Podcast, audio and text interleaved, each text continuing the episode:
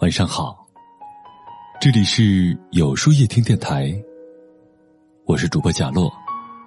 每晚九点，我在这里等你。相识十年的朋友给我讲了这样一件事儿：前几日，他和一群文友相聚，他那大家熟悉的另外一位文友说起那文友最近新出版的一本新书，一时间气氛就很诡异。他最近很火呀，听说版税一年就好几十万呢。出名后，在一所高校兼职老师，据说又读了本校的博士，为转正做准备呢。步步为营，精明厉害。一位文友羡慕嫉妒恨的说：“哼，他有什么好羡慕的？还不是沾那现任老公的光。第一个老公没本事，他不和人家过了，后来又嫁了这个老公，据说背景很厉害。”女人啊，读再多的书也不如嫁一个有本事的人。另一个文友不屑的讥讽道：“他的书写的好吗？可惜我一本也没看过呀，哪有那个闲工夫？与其浪费那个时间，不如出来和你们喝酒扯淡。本人不喜欢和优秀的人玩。”另一位文友讨好大家的说：“就是就是。”一桌子人心满意足的笑了，举起酒杯一饮而尽。就像庆祝嫉妒的胜利，也像是致敬抱团的失意。唯独我那朋友没有附和诋毁，也没有举杯畅饮。他缓缓的站起来，用尽量平和的语气对一大桌的人说：“不是这样的，你们说的那位文友，我认识他二十年了。她的第一任丈夫是她的大学同学，他俩恋爱五年，结婚七年。她从来没有嫌弃男人没本事。”反而是男人在婚后出轨还家暴，我见过他满身是伤，也陪他去派出所报过案。三十一岁那年，他离婚，带着儿子独自生活，没有地方住，一个人在棚户区租房，在阴暗潮湿的储藏室支张桌子，一边给杂志社编稿，一边熬夜写了三部小说。三十六岁那年，她才认识现在的丈夫，那时她已经小有名气。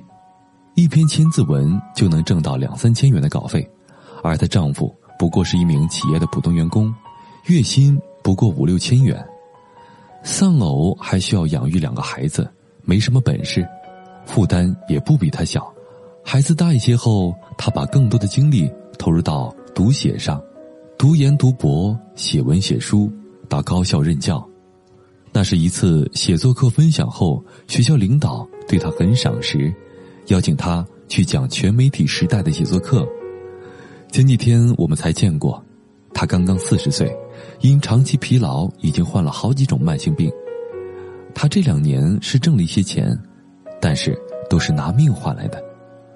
朋友说完后，一桌子人才尴尬的说：“原来是这样啊，我们和他不熟啊。”而一开始说风凉话的那几位，只好假装的埋头吃饭。连眼神都不敢和朋友对视一眼。人们总是习惯于对遥远陌生的人抱有善意，而对身边亲近而熟悉的人充满嫉妒，然后无事生非的去诋毁那个比自己优秀的人，用心中的恶意掩饰自己从不努力的失意。其实，那些闪闪发光的人，不过是经历了足够长的黑夜。长久以来，舆论和道德都在提醒我们。体谅和善待比你活得更差的人，是可贵的修行；却鲜活的告诫人们，敬佩和尊重比我们优秀的人，更能彰显人品的高尚。很多人去帮扶困顿的陌生人，去怜悯穷苦的可怜人，去靠近那些混得差的同龄人，却对身边那些优秀的人以谣言相赠，以诋毁相伴，以嫉妒相待，以疏远相终。我们看不见他们比自己强，却见不得他们比自己好，瞅不得他们比自己美，甚至要不得他们比自己幸福。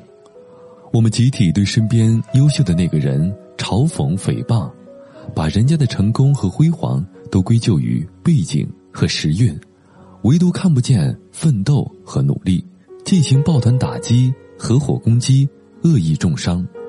殊不知，这么做的同时。已让自己在抱怨和嫉妒中远离成长和梦想，虐气横生，怨气冲天，渐渐的被生活所抛弃。所以，如果可以，请用善意看待身边那个比你优秀的人，在别人集体诋毁他、嫉妒他的时候，记得替他说一句：“我想，他这么优秀，一定吃过很多的苦头吧。”因为那一刻，你不仅仅是在为他人鸣不平，也是在为努力证明啊。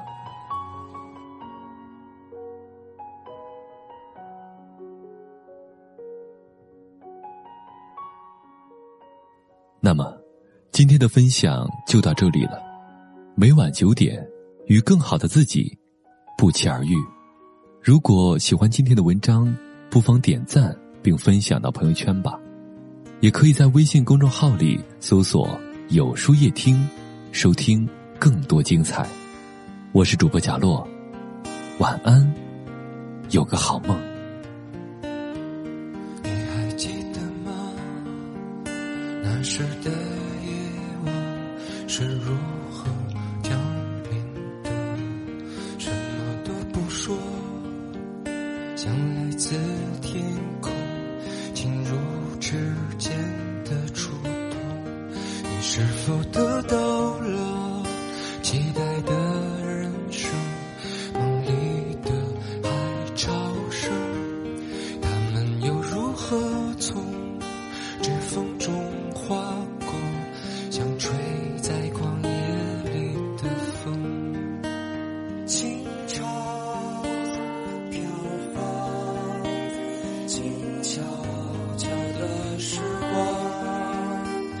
清晨日你何处是我的归宿世界在雾中那些人说着来吧就不见了从未看见过这一座迷宫所有走错的路口那些死去的